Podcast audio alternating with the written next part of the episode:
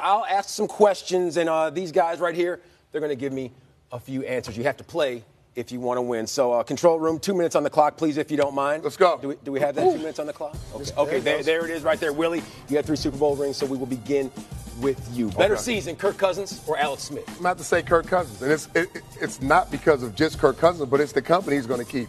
It's a great team, a great defense, and he has big shoes to fill because Case Keenum took this team to the NFC Championship, mm-hmm. so he was the missing piece. Here's our quarterback that can come in, he can throw the ball down the field, strong arm, smart guy. All you got to do is win a championship now.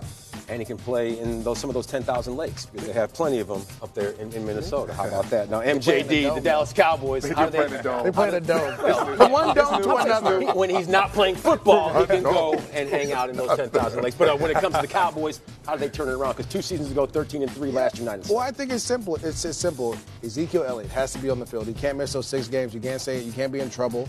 You have to find a way to be on the field. You help Dak out by forcing single cover, single high safeties, which is cover three or cover one, which is man to man or zone. And it's easier for the quarterback to read. You have some receivers that can beat one on one, but Zeke has to be a guy out there that can run the ball like he did his rookie year.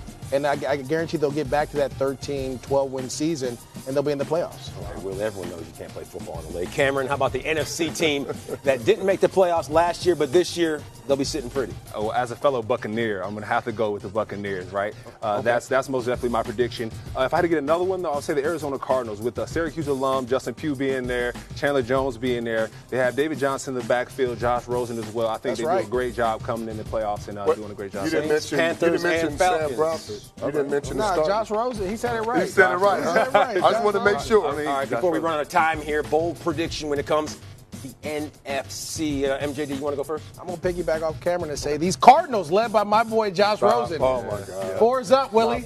Four's up. I hear you. We're going to the playoffs. Cardinals to the offs. Cam, what do you got? I say Jameis Winston, man, comeback player of the year. Let's do it, J-Mo. He's a lot going on right now, but yeah, he's going he's going to make it happen. Yeah, all right, Willie. Jimmy G, Jimmy Garoppolo will throw for over 4,000 yards and throw more touchdowns than Drew Brees. You said bold, But, that- right? the, but the Saints are running the ball now.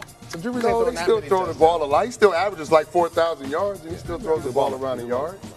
Drew Brees has had 32 or more touchdowns in four of the last bold. five seasons. So uh, that is bold. Jimmy Garoppolo, have fun with that.